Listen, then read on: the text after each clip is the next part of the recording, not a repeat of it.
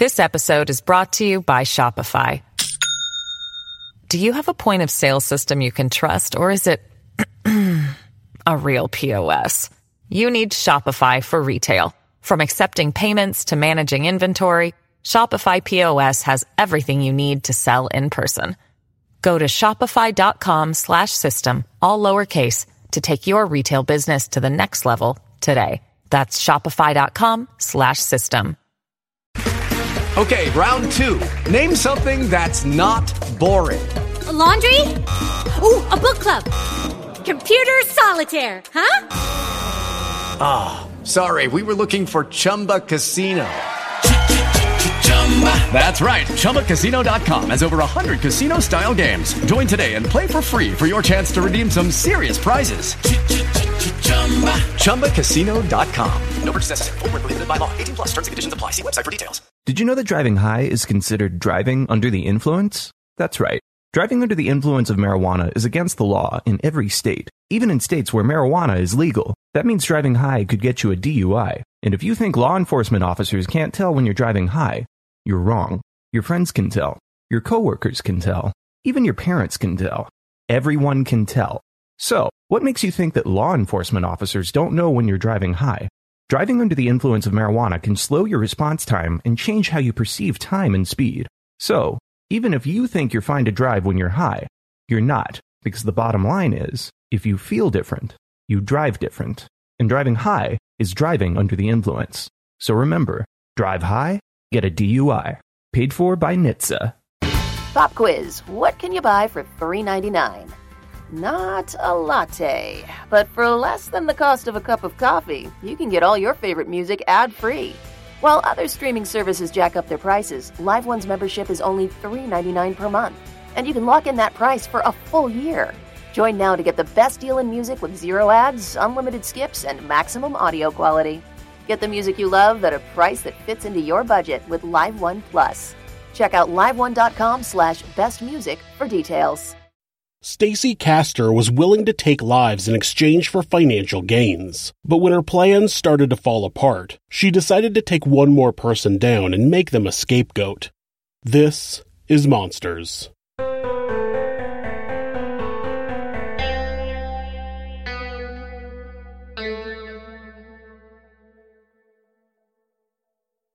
Stacy Daniels was born on July 24, 1967 in Weedsport, New York, to Gerald and Judith Daniels.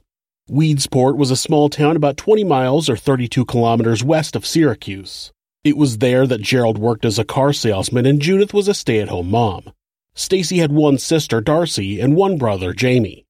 In 1985, Stacy was a senior at Weedsport Junior Senior High School when she met a man named Michael Wallace. Mike was born on September 16, 1961, in Auburn, New York, a 15 minute drive south of Weedsport. It was in high school there that Mike had met his first wife, Nancy, who happened to be Stacy's third cousin. Nancy said that her and Stacy didn't know each other well and didn't hang out. It also wasn't through Nancy that Stacy met Mike. Nancy was pregnant with another man's baby when she and Mike got married at the end of high school. After Nancy gave birth to a daughter, Renee, her and Mike went on to have another son together, James. Like many relationships that start when the couple are young, the marriage became strained. Mike was in and out of jail for drinking and driving, and Nancy said that he would be abusive to her. The couple divorced in 1984. Not long after, Mike was introduced to Stacy. Stacy was 17 years old and Mike was 24. He worked at McQuay International, which manufactured HVAC and building management equipment. The couple dated for a few years, but when Stacy was 19 years old, she and her mother got into a car accident. Though neither were seriously injured, Stacy discovered that she was pregnant. When Mike found out about the pregnancy, he was not interested in starting a family with Stacy, and the couple broke up. Ashley Wallace was born in 1988, and for a few months it was just mother and daughter. Eventually, Stacy won Mike back and they planned to get married. Stacy knew Nancy and the two got along just fine, so there were no problems with Mike maintaining a relationship with his first kids. They would sometimes spend Christmas together, Mike, Stacy, Nancy, and all three kids. Nancy would say in a later interview that where Mike had been controlling and abusive in their relationship, Stacy seemed to be the one in charge of their relationship. That didn't mean Mike was a perfect husband though. He still liked to party, and he had a problem with drugs and alcohol for a good portion of his life. In 1991, Mike and Stacy had their second daughter, Bree. From the minute Bree was born, she was Daddy's little angel, and his entire life revolved around her. This would be great, except that it was a stark contrast to his relationship with Ashley, mainly because he didn't have a relationship with Ashley. Nobody knows why. Did he think Ashley wasn't his daughter? Was he bitter because she came along before he was ready to have more kids? There was no way to know, but it was clear that Bree was Mike's favorite. During this time, Mike worked as a mechanic and Stacy worked as an ambulance dispatcher. They worked different shifts, which meant they didn't see each other much, but there was always someone home for the kids. Near the end of 1999, Stacy had told a friend that she wanted to divorce Mike. She said that she didn't want to ruin the holidays, so she was going to contact a lawyer after the new year. Not long after that, though, Mike got sick and doctors couldn't figure out what was wrong. Mike told the doctor that he felt drunk even when he hadn't been drinking and he was always dizzy. His vitals showed no signs of serious illness, so he stayed home and tried to wait out the sickness. At the beginning of January of 2000, Mike was not getting better and he was ready to go to the hospital, but he never ended up making it. On January 11th, Ashley had come home from school and saw her father laying on the couch. She said it looked like he was making funny faces. Then he put his arm up in the air, brought it out to the side, and then dropped it to the floor. Ashley was only 12 years old at the time and she didn't know what was going on. It was time for her to pick up Bree from school, so she left the house. Stacy had come home while Ashley was gone and found Mike unresponsive on the couch. She called 911, and by the time Ashley returned home with Bree, there were ambulances there. The girls were ushered off to the neighbor's house where they stayed until their grandmother came over and informed them that their father had died. Doctors assumed that Mike had a heart attack. Based on his history of drug and alcohol abuse, it seemed like the most logical answer for a 39 year old man to suddenly die. Since Mike's death wasn't considered suspicious, an autopsy wasn't required, but Stacy could have requested one. She didn't. Other family members encouraged her to reconsider to confirm what had actually killed him and to find out if it was due to something genetic that might affect the girls later in life. Stacy was firm that there would be no autopsy. Ashley blamed herself for her father's death, she always wondered what would have happened if she called 911 right then. Though people told her she was only 12 and she didn't know what was happening, the guilt remained for years. It would be 17 years before someone else would blame her for Mike's death. Mike had a small insurance policy which paid out just under $55,000 to Stacy. She used the money to pay funeral expenses, pay off some bills, and she took her daughters on a trip to Disney World. It was pretty quickly that the family of three got back to normal and moved on with their lives. The family dynamic was shaken up a few years later when Stacy started dating a man named David Castor. David Castor was born on June 12, 1957 in Syracuse, New York, to Philip and Joyce Castor. He was the third of six children. David rode the bus to middle school with a girl named Janice who he would go on to marry in 1976. Janice's father worked for Liverpool Heating, which he purchased in 1978 when the owner retired. When he filled out the paperwork, he listed David as the co owner. Janice began working in the office, and the entire family kept the business going. The couple had their only child together, David Jr., on October 3, 1978. Though David could be a little controlling, Janice said in an interview that she was happy with their relationship. It was in 1987 that David had an accident that would change everything. The Castors were outdoorsy people, to say the least. Each family member had their own four wheeler and snowmobile. They had campers and dirt bikes. Janice didn't have her own dirt bike, though, as she preferred riding on the back of David's bike. She said she had trouble with anything she needed to shift. When her husband bought her her own bike in early 1987, Janice tried to learn to ride it, but she had trouble keeping her balance, and after having a minor accident where she laid the bike down, she gave up. David was planning to sell the bike, so he took it out for a test drive to make sure there was no major damage. Janice watched as David rode the Husqvarna across the street into a field. With Janice and David Jr. watching from the front of the house, David and various bike parts flew into the air. Janice ran into the field where David lay motionless, blood coming out of his mouth. David was still alive thanks to the helmet he was wearing, but doctors said he sustained a concussion and a deep cerebral contusion. When he first woke up, he was combative and had to be restrained to the bed. He had lost almost all of his memory, and the doctors said he might even have to relearn how to do everything. After a few weeks in the hospital, his memory improved enough for him to return home. Eventually, all of his memory came back, but Janice said he was never the same. He had lost impulse control and his verbal abuse became worse. He would just blurt out anything that came to his mind, no matter how hurtful. David Jr. started feeling the same controlling behavior from his father and left home at 16 years old. Once he finished high school, he enlisted in the United States Army. Soon after, Janice's father retired from the HVAC business and sold his share to David. They moved out of the trailer they had purchased when they first got married and moved into a house on Wetzel Drive in Liverpool, New York, just north of Syracuse. In January of 2000, Janice finally got up the nerve to leave David for good. David begged her not to go, but she wouldn't reconsider. David began drinking heavily and was eventually caught driving under the influence. He had put the business in jeopardy with his destructive behavior, and Janice's father helped David get the business back on track. Janice went to a woman's shelter where she moved to staying with friends and then up to getting a job and her own apartment. Eventually, the divorce was final on August 31st, 2001. David did not like being alone. He would meet a woman, they would start dating, he would make them the office manager of the business, he'd ask her to marry him, she'd say no, and they'd break up. This happened twice before Stacy, who started dating him, became his office manager, and when he asked her to marry him, she said yes. In hindsight, it was no surprise that Stacy would be anxious to marry David. Stacy was struggling to raise two girls on her own. The insurance wasn't enough to last that long, and David had a lot of assets. He owned a home, a business, plus four-wheelers, dirt bikes, and snowmobiles. David and Stacy were married on August 16, 2003. She and her daughters moved into his home on Wetzel Road. Ashley said in interviews that she wasn't a fan of David when they began living together. She said he had a lot of rules and he wanted them to obey without question, but they took after their mother, who questioned everything. Stacy's mother, Judy, said that Stacy was a very headstrong kid who would never just take no for an answer. She always needed to know why, and saying because I said so was not a valid reason. Stacy needed to know exactly why, and it wasn't only when she was being told no. Judy said Stacy asked why about everything, and eventually they made a rule where she was only allowed to ask why three times a day. So David would give them a command and expect them to immediately comply, but he was faced with a couple of independent young women who just questioned his authority. David and Stacy's second anniversary had happened a few days prior and David was eager to celebrate.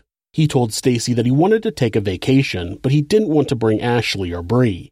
According to Stacy, it was a last-minute decision and the problem was that Ashley had to work and she didn't feel comfortable having Bree home by herself during that time. Stacy claimed that this led to a 7-hour argument that ended with David locking himself in the bedroom and her falling asleep on the couch. Later that night, Stacy went into the garage to smoke a cigarette, and David met her there where they continued arguing. She specifically told the detective that took her statement, Detective Diane Lashinsky, that David had a cup of Diet Pepsi in his hand and she was afraid he was going to hurt himself, so she asked for a drink, but he wouldn't let her have one. He said, quote, "Go get your own." End quote. This is Stacy trying to set the situation up to look like a suicide. She makes sure authorities know he was depressed about his father recently dying. He may have had something in his cup, and he made statements like, quote, if you leave, you'll be sorry, end quote. These statements will come up to bite her in the ass later. She told the detective that after their argument, he guzzled a bottle of Southern Comfort and spent the next two days vomiting. She continued to try to keep him hydrated by bringing him cranberry juice and water. On Saturday, David collapsed on the bedroom floor, and Stacy called a friend, Michael Coleman, and asked him to come over and help her get him back in bed. Michael would tell detectives that David was so out of it that he didn't even recognize him, even though they had known each other for years. He also told them that he didn't smell any alcohol on David. Stacy said that the last time she saw David alive was on Sunday morning at about 5 a.m. She heard him throwing up, and when she opened the door, he yelled at her to leave him alone. Allegedly, he told her to take the kids and leave because it was his house. He bought it before he even knew her. On Monday, August 22, 2005, Stacy called 911 from their business office to report that her husband had been locked in their bedroom for the last few days and wasn't answering his phone. He also hadn't shown up for work that morning.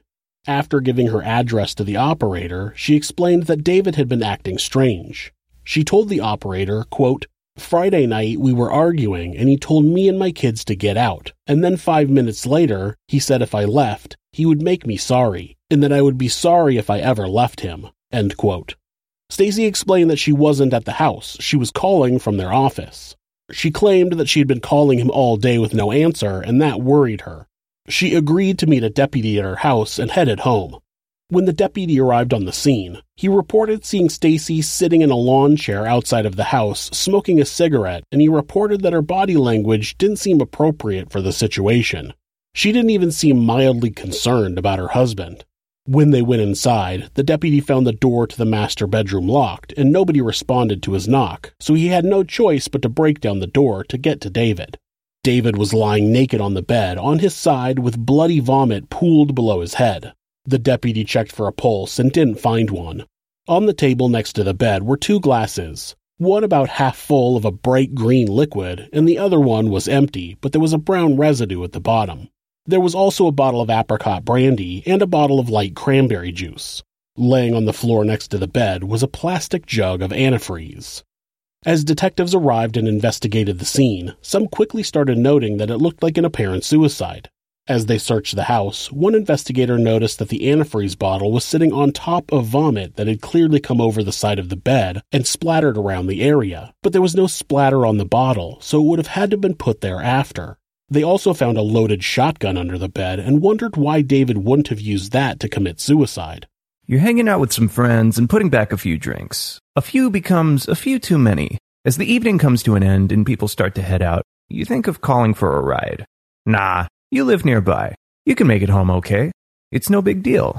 What are the odds you'll get pulled over anyway? And even so, what's the worst that could happen? Your insurance goes up? You lose your license? You lose your job? You total your car? You kill someone? Everyone knows about the risks of driving drunk. The results are tragic and often deadly.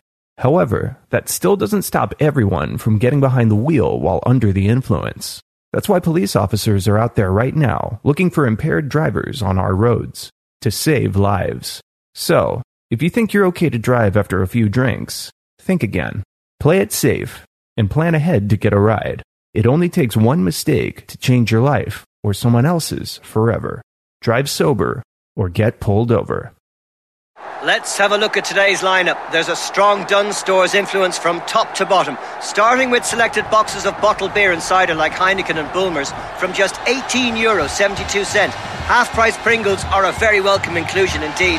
10 or 50 grocery vouchers doing their bit at the till as usual. All that's left to do now is enjoy the football. Dunnes Stores, always better value. Terms and conditions apply. Voucher can be used on next grocery shop of 50 euro or more. Voucher excludes alcohol. Please drink sensibly. Antifreeze is not a pleasant way to go. The main ingredient in antifreeze is ethylene glycol, and it's used as an antifreeze because it has a low freezing point. It's similar to alcohol, which is ethanol, but it affects the body much differently. When you ingest alcohol, your body metabolizes it and it can work its way through your system without damaging cells. Long term alcohol abuse is a different story, but just one drink of alcohol can be consumed pretty harmlessly. Ethylene glycol, on the other hand, absorbs into the body quickly and then crystallizes. These crystals affect the nervous system, metabolic process, and the kidneys. Even the smallest amount can cause intoxication, drowsiness, and lead to a coma. It takes very little to cause kidney failure, brain damage, and death. For an 80 kilogram or 175 pound adult, only 16 milliliters of a 50 50 mixed antifreeze can be toxic. That's only 3 teaspoons. It only takes 224 milliliters to be fatal. That's about a cup. Once in your system, your body slowly starts shutting down. You die of multiple organ failure while being in constant pain and continuously vomiting for anywhere between 24 and 72 hours, depending on the dosage. He chose that over a shotgun? Maybe, but it seems unlikely. While searching the home, one of the investigators noticed a turkey baster in the garbage can. It looked brand new. There wasn't any wear on it, and it seemed unusual that someone would throw it away. There were some tiny droplets inside the baster, so it was clear that there had been liquid in it at some point. It was collected and taken back to the crime lab with the other evidence. Stacy and the girls were taken to the police station to make a statement.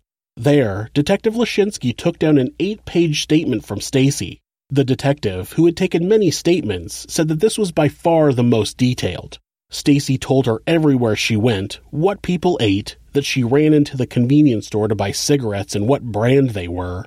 She also told the detective that she thinks that David got the idea about the antifreeze from an episode of 48 Hours they had seen a month earlier. The episode was about a woman who killed two husbands by putting antifreeze in their green jello.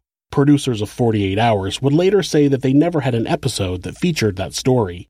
Stacy claimed that after she had opened the door and David yelled at her, she was afraid to be in the house, so she went to a friend's house.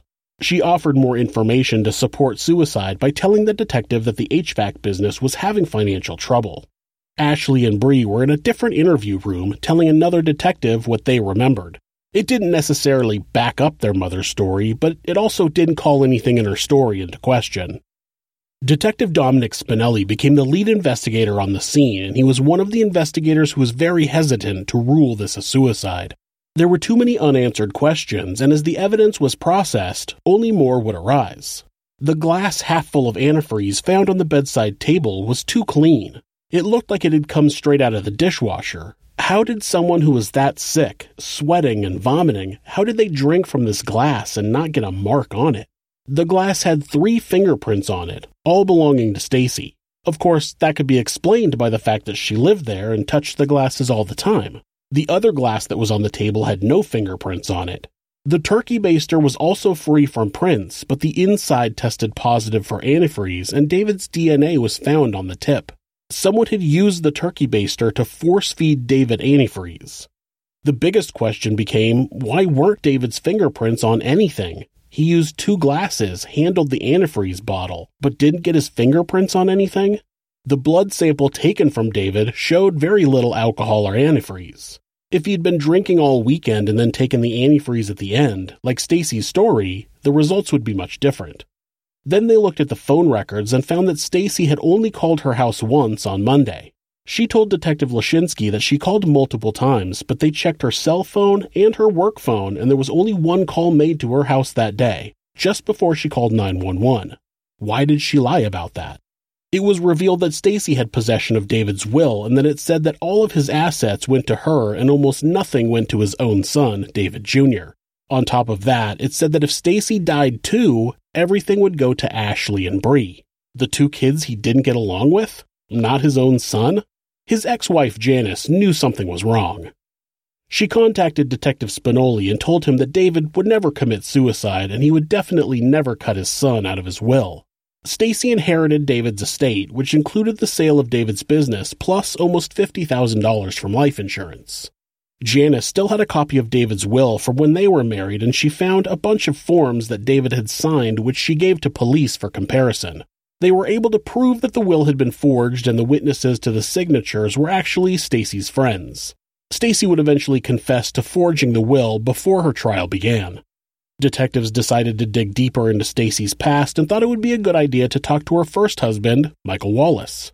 That's when they discovered that Mike was not only dead, he was buried right next to David in the same cemetery like Stacy was displaying trophies. After talking to Mike's family and discovering that Stacy refused an autopsy, they were able to get a warrant to exhume his body and have an autopsy performed. Guess what they found in Mike's system? You'll never believe it. Antifreeze crystals. They got copies of his medical records, and at the time of his death, Stacy had told the doctor that Mike had a lot of medical issues. Based on his medical records, that wasn't true at all. He had a hernia once, and that was about it. There was something else found on Mike's body, though rat poison. It seemed as though Mike was slowly poisoned with antifreeze, but then the killer got impatient and shoved rat poison into his mouth.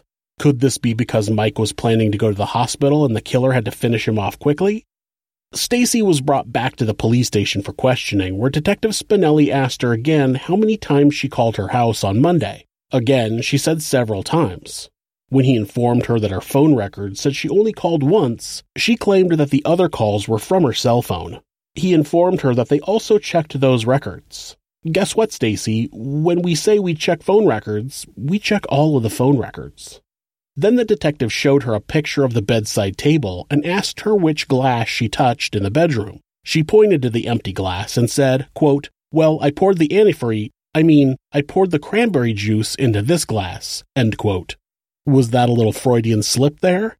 The prosecutor had to reenact what she had said during the trial. I said, this is, are you going to continue?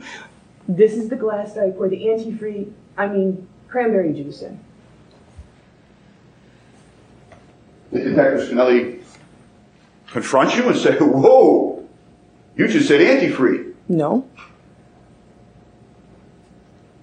He just kept on asking you questions. Um, no, I believe at that time the interview was terminated. By this time, investigators had wiretapped Stacy's home and cell phone. After going by the cemetery and confirming that Mike's grave was dug up, Stacy began calling everyone she knew, claiming that she was scared and that she didn't believe they found antifreeze in Mike's system. The police were closing in on Stacy Castor, and she needed to come up with a plan to get the heat off her. What she needed was a scapegoat, and she quickly figured out what she could do to save her own ass, and it would only cost her one more life. On September 14, 2007, Stacy made her third call to 911 to report someone in her house needed medical attention. Bree had gotten up early to check on her sister.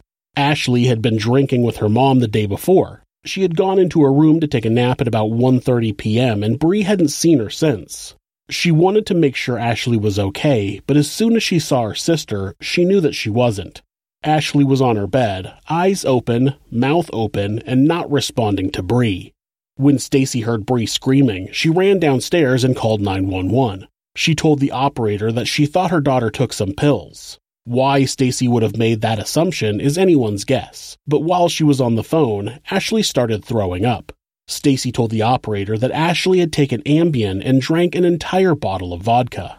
During the commotion, Bree noticed a piece of paper folded in half sitting near the head of the bed. Bree said she hadn't seen the paper when she first went into the room, but when she left and then re entered the room, it was like it had suddenly appeared. She picked it up and started reading it. Stacy grabbed the paper and told the operator that Ashley had left a note. It must have been a suicide note. Ashley was rushed to the hospital where her heartbeat was racing at 170 to 190 beats per minute. As the doctors worked to stabilize the girl and detox her system, Sergeant Michael Norton was leaning over her, asking her what she took, but she couldn't answer. Eventually, after the doctors were finished, Ashley came to and immediately asked, quote, Was I in a car accident? End quote. Sergeant Norton informed Ashley that she had been found unconscious with a typed note saying she had killed her father and stepfather and committed suicide. The sergeant said she looked at him like he was out of his mind, she was adamant that she had not typed a suicide note, had not killed anybody, and had not taken any pills. Ashley said in a later interview that she almost immediately knew that her mother had tried to kill her. Ashley told Norton that two days ago she was stressed about her father's body being exhumed, and Stacy suggested they get drunk. She was 19 years old at the time and thought it was rad that her mom was offering her alcohol. That evening, which would have been September 12th, she had some drinks with her mom, got pretty drunk, and went to bed. Even though she was tired and hungover from the night of drinking, she got up the next day and went to her early morning classes. When she got home sometime around noon, Stacy suggested another round of drinks. Ashley agreed, but this time the drink her mom gave her tasted terrible. Stacy shrugged it off, saying it probably had too much vodka, and told her to drink it through a straw with the straw closer to the back of her mouth so she wouldn't taste it so much. After consuming the drink, she became sleepy and went to her room to take a nap. The next thing she knew, she was waking up in the hospital. At 4 p.m. that same day, Stacy was arrested and charged with the murder of David Castor and the attempted murder of Ashley Wallace. Stacy would maintain her innocence and never once admitted to her guilt. From this point on, for the rest of her life, Stacy would defend herself by claiming that Ashley had killed Mike, her own father, when she was 12 years old, then David, her stepfather, when she was 17 then wrote a confession letter and attempted to kill herself, and when she failed, she denied ever writing the note or attempting suicide, instead allowing her mother to be arrested and convicted for the crime she had committed. Stacy wanted people to believe that Ashley, a 12-year-old girl, slowly poisoned her own father with antifreeze. Forget the fact that a 12-year-old probably has no idea you can poison someone with antifreeze. Then she completely got away with it. She committed the perfect murder. And why? because her dad showed favoritism towards Bree. And if Ashley murdered David, why did Stacy work so hard to make it seem like David was suicidal? She talked about her being afraid he was going to hurt himself. He may have had something in his drink, telling her if she left she'd be sorry, and that the business was having financial problems. A look at the business showed no financial problems, and David's family members said he never seemed suicidal. During the trial, the prosecutor wanted to know if Ashley had shown any signs that she was emotionally disturbed leading up to Michael's death. You think she killed Michael, Yes? and it wasn't just, I came home, I lost my temper, I hit him with uh, a frying pan, and oh my God, he's dead. This was a long time periodic poisoning of her own father, correct? Objection, Judge. Overruled. Correct? Uh, yes? And then we've heard medical testimony that apparently the killer wasn't satisfied with the progress they were making, so they jammed some rat poison down the guy's throat. Correct? Objection, Judge. That's not the testimony. I'll overrule it. Correct? Um, I believe that's what they said. Not in those words, but yes. Okay. So that person has got to be seriously, seriously ill, mentally ill in your opinion. Yes. At 12 years old, right?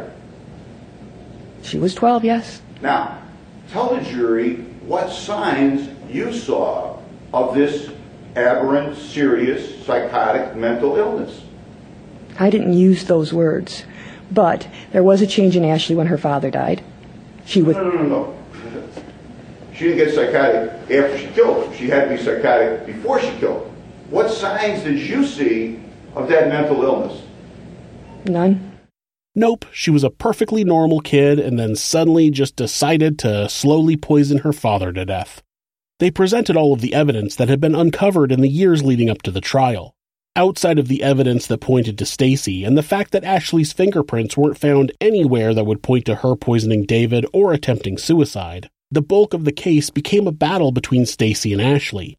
The only way that Stacy could not be the killer was if Ashley was the killer. The reason being, whoever wrote the suicide note had to be the killer. This is what the suicide note said.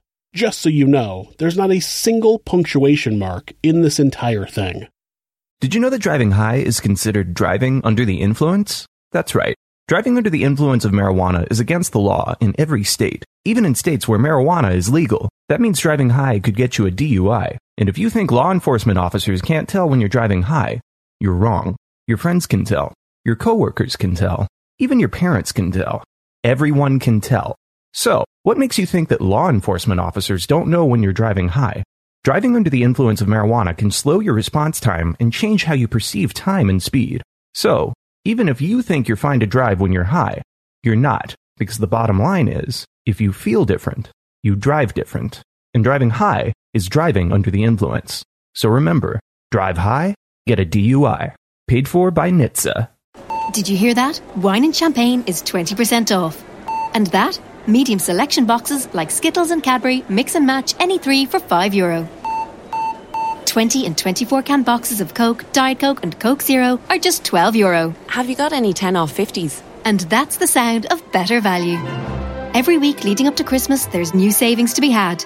Dunnes Stores. Make Christmas for everyone. Terms and conditions apply. Vouching abused on ex grocery shop of 50 euro or more. Voucher excludes alcohol. Please drink sensibly. Mommy, when you read the letter, just remember I love you, and everything I did is because I love you. I'm sorry all of this is happening to you, but now everyone is going to know what really happened, and they know it wasn't you, it was me. None was ever supposed to know about Daddy. I told you when Daddy died it was all my fault, and it was Daddy was doing things you never knew about. He was drinking when he was at Pick and Pull House, and at Lisa's house, he was smoking pot again, and I saw him. He was mean to you and me. He only ever loved Bree. I couldn't let him do those things to you anymore. You think I don't remember how things were, but I do, and I didn't want to ever live like that anymore. It wasn't fair to you or me. Daddy wasn't going to be good to you or be ever only Bree. I couldn't stand it anymore. The cops said there was antifree in Daddy's body, but did they tell anyone about the rat poison too? When I got home from school that day, I knew what was going on.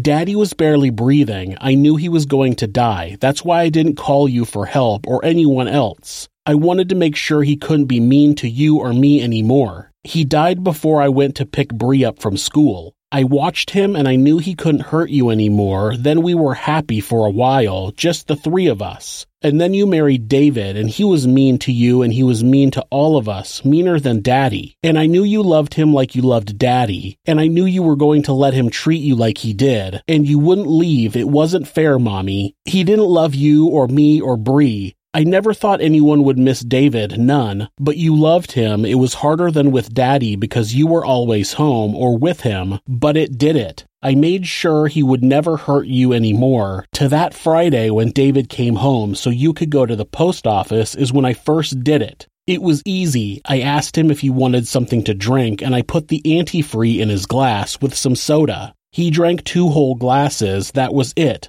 Only it took longer for David than with Daddy once I put the antifree in Daddy's Gatorade. It only took a day or so. And that's when he died, when you were sleeping on the couch after David locked himself in the room. I got the extra key because I knew where he hid it and I put stuff in the room. I tried to get him to drink some of that booze with the dropper thing, but he was gout of it, and wouldn't I pour the antifree in the glass and on the floor and left the bottle in the room, and then I put the gloves back in the kitchen and got ready for work. You never knew, and now all of these cops are saying all of this stuff about you to everyone. You know and love mommy. It's just not fair when you told me they dug daddy up. I knew what was going to happen. None was ever supposed to know, mommy, and now they do, and they think that you did it, but you didn't. It was me. When the cops came to my school today, I thought they had figured it out, and I was going to jail, but they didn't take me, mommy. I can't live like this and watch what they're doing to you, not anymore, but I can't go to jail for the rest of my life. I can't put you through that. I did the only thing I could to help you, Mommy. I know you hate me for doing what I did, but Mommy, remember I love you more than anything and I did it for you and for us. Please forgive me, Mommy. Someday when all of this is over, please forgive me. Make sure to take care of Bree. She is all that you have left now. Remember how happy we all were together and you will be happy again. I promise you, Mommy. Tell Matt I love him and I'm sorry.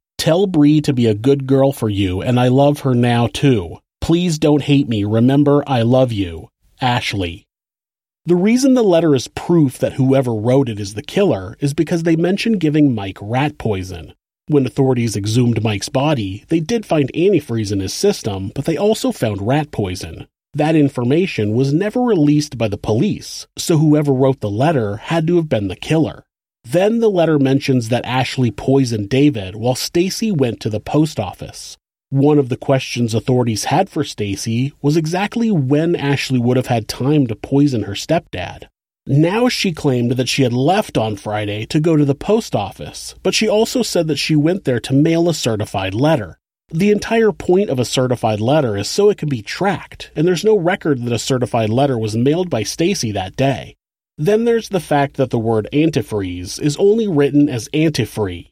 The prosecution argued that Stacy thought it was called antifree and pointed out that when she slipped up during her interrogation, she said antifree. But I think she just didn't finish the word because she caught herself. I think she wrote the letter trying to make it seem dumbed down. There are a lot of misspellings, and like I said before, no punctuation. I think she believes it will make it look like it was written by a younger person. Ashley brought this up during her impact statement during sentencing. I hate how she tried to make me look stupid in that note that she wrote. I've tried so hard to make something of myself. I have a 3.9 GPA, and still she tried to make me look stupid. Ashley was in college at the time, and though it wasn't Yale or Harvard, she still should have been expected to write better than that. Also, Ashley's fingerprints were not on the letter, but Stacy's were. So Ashley printed out the letter, folded it, and took it into her bedroom without leaving a single print on it. The prosecutor also pointed out that at the end of the note it said it was hard, but it did it. In a letter that Stacy had written to a friend, she wrote, "I'm going to stay right here and prove that it didn't do it." It seemed as if Stacy had a habit of writing it when she meant I. It also doesn't help that this letter is written like a cartoon villain pointing out all of the evidence of their crime. Mommy, now they think you did it, but you didn't. It was me. Who would write that? It just seems so obvious that it's written to take suspicion off of Stacy. The investigators had also looked at Stacy's computer and found even more evidence that the letter was written by her. First, they found the letter had been written on Stacy's computer, which was normally located in the living room. They also found two drafts of the letter that had been written the previous day and deleted. Unfortunately, many people don't realize that deleting something doesn't actually remove it from your hard drive. It just marks the file as okay to be overwritten, but the file's still there until that happens. They also found that the printer logged the last time anything had been printed out as 9:30 p.m. on September 12th. The letter mentions that the police came to Stacy's school, which happened at around 8:40 that morning. So the letter would have to have been written sometime between 8:40 a.m. and 9:30 p.m. on September 12th. How many times on September the 12th, 2007 was Ashley on the computer? I can't answer that. I don't know. Why don't you know? You were there with her. Did you see her on the computer that day? I didn't sit in the living room the entire day. I was doing other things in other parts of the house. I can't tell you. She wasn't home from 8 a.m. until you picked her up at school, was she? No, that's correct. Okay. So Ashley Wallace was not on that computer from 8 a.m. until 3:15 p.m. You say that on your oath. Yes. Then from 3:15 p.m. when you picked her up, where did you go? Uh, we went to Syracuse. When's the next time you came home? Um, seven o'clock, maybe. 7 p.m. I think around seven. Yes. Was Ashley with you? Yes, she was. This is when you started drinking the Smirnoff? Uh, that was later, but after seven, we were all home together. Other people were over? Yes. Your computer is right in the living room, easily accessible? Yes, sir. Did you see Ashley at any time from 7 to 9:30 on that computer? Not that I can recall. No. Not one single time. Not that I can recall. So tell me then, Mrs. Castor, how is it that she wrote Exhibit 1 and printed it on your computer? I'll overrule. it. Judge, how can she testify to something so Judge. real? I'm, I'm going to overrule. Go ahead, you have to answer the question. She could have done it at any time. I didn't. the- I was not always in the living room paying attention to what the, was happening with the computer. It's a 750 page, 750 word note, Mrs. Castor. When did she write that note in that 7 to 9:30 window that you've now given her? Did anyone know it? Ashley, what are you doing? Oh, it's a suicide note. Let's go have a beer outside. Objection, You didn't see her do it, did you? I do not recall seeing Ashley on the computer. So Ashley was at school until Stacy picked her up at 3:15 p.m. Then they were out running errands and didn't get home until 7 p.m. By this time, Bree was also home and her boyfriend was there with her. Stacy was home and her boyfriend, a man named Michael Oxnar, who had been dating her since before David died, were also there.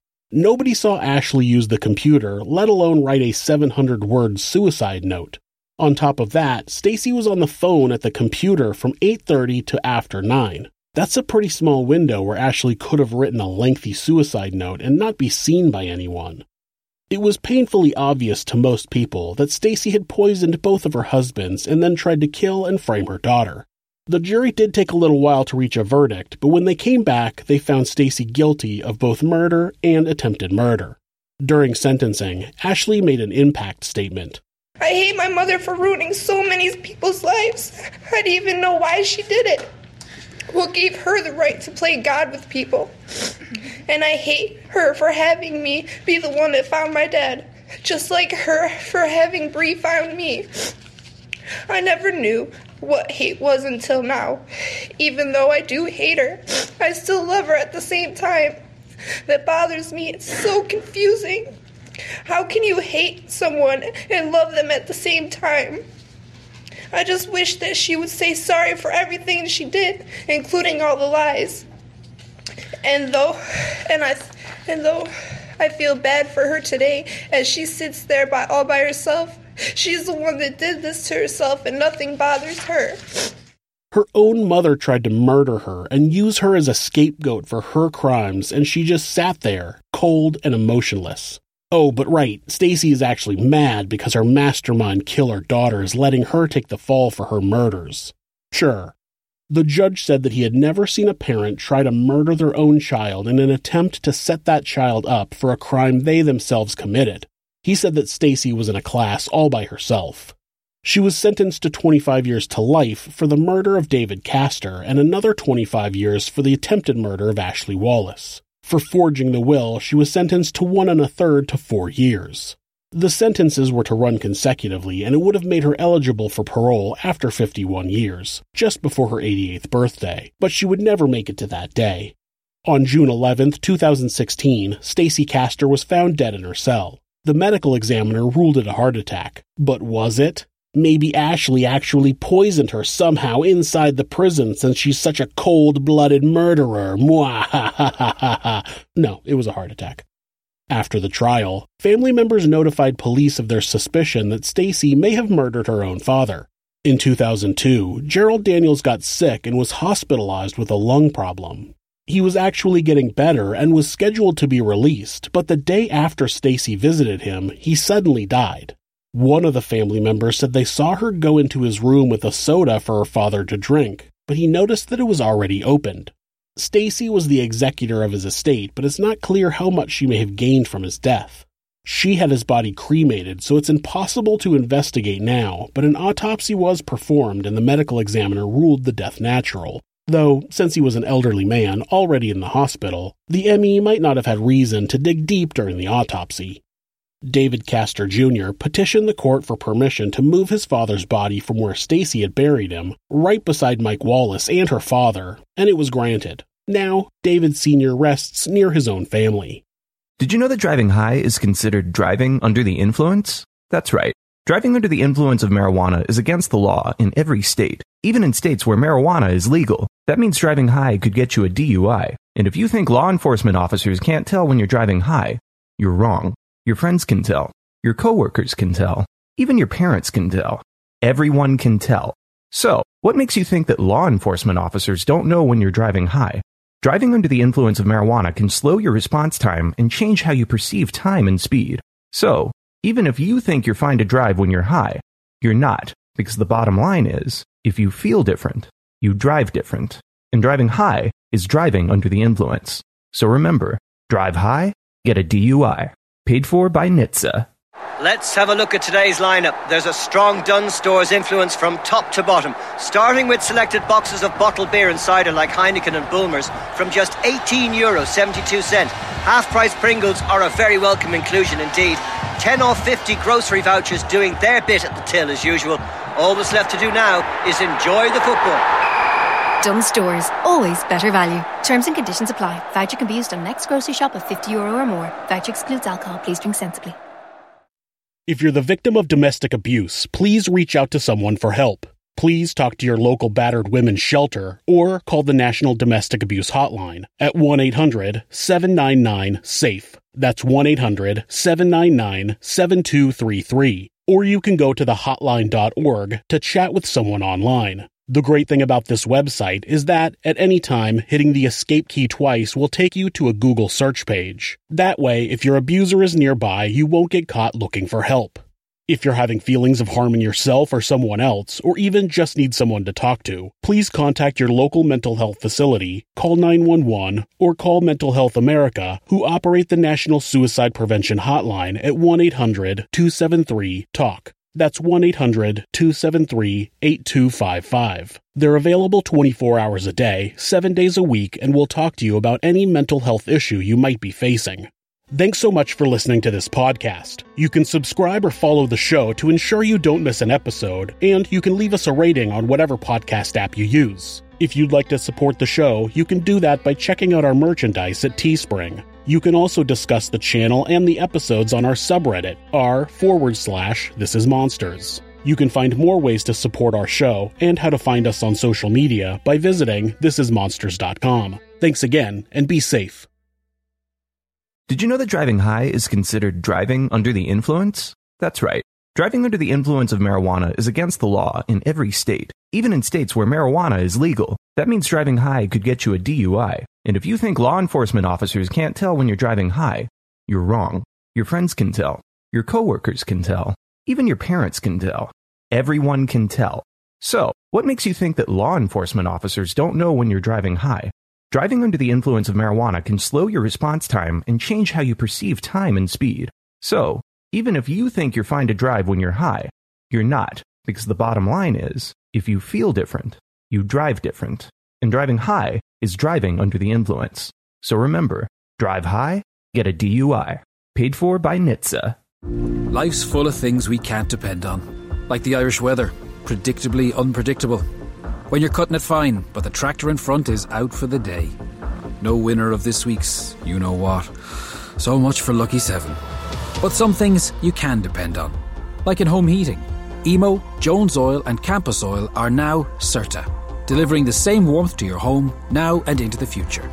For home heating you can depend on, see CERTAIreland.ie. Did you hear that? Wine and champagne is 20% off. And that, medium selection boxes like Skittles and Cadbury mix and match any three for €5. Euro. 20 and 24 can boxes of Coke, Diet Coke, and Coke Zero are just €12. Euro. Have you got any 10 off 50s? And that's the sound of better value. Every week leading up to Christmas, there's new savings to be had.